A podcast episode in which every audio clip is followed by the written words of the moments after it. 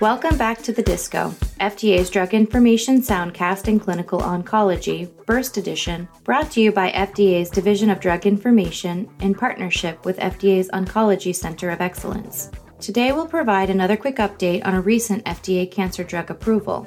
On November 8, 2022, the FDA approved cemiplimab RWLC, brand name Libtayo, in combination with platinum based chemotherapy for adult patients with advanced non small cell lung cancer with no epidermal growth factor gene, anaplastic lymphoma kinase, or ROS1 aberrations. Efficacy was evaluated in Study 16113, a randomized, multi-center, multinational, double-blind, active controlled trial in 466 patients with advanced non-small cell lung cancer who had not received prior systemic treatment.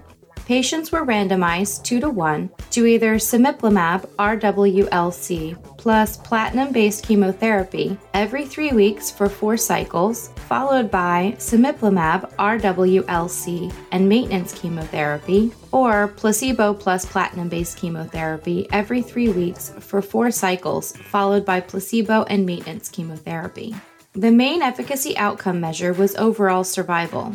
Additional efficacy outcome measures were progression free survival and overall response rate as assessed by blinded independent central review.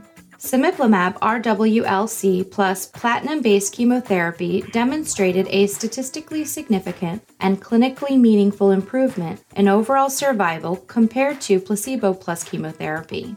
Median overall survival was 21.9 months in the cemiplimab RWLC plus chemotherapy arm and 13 months in the placebo plus chemotherapy arm.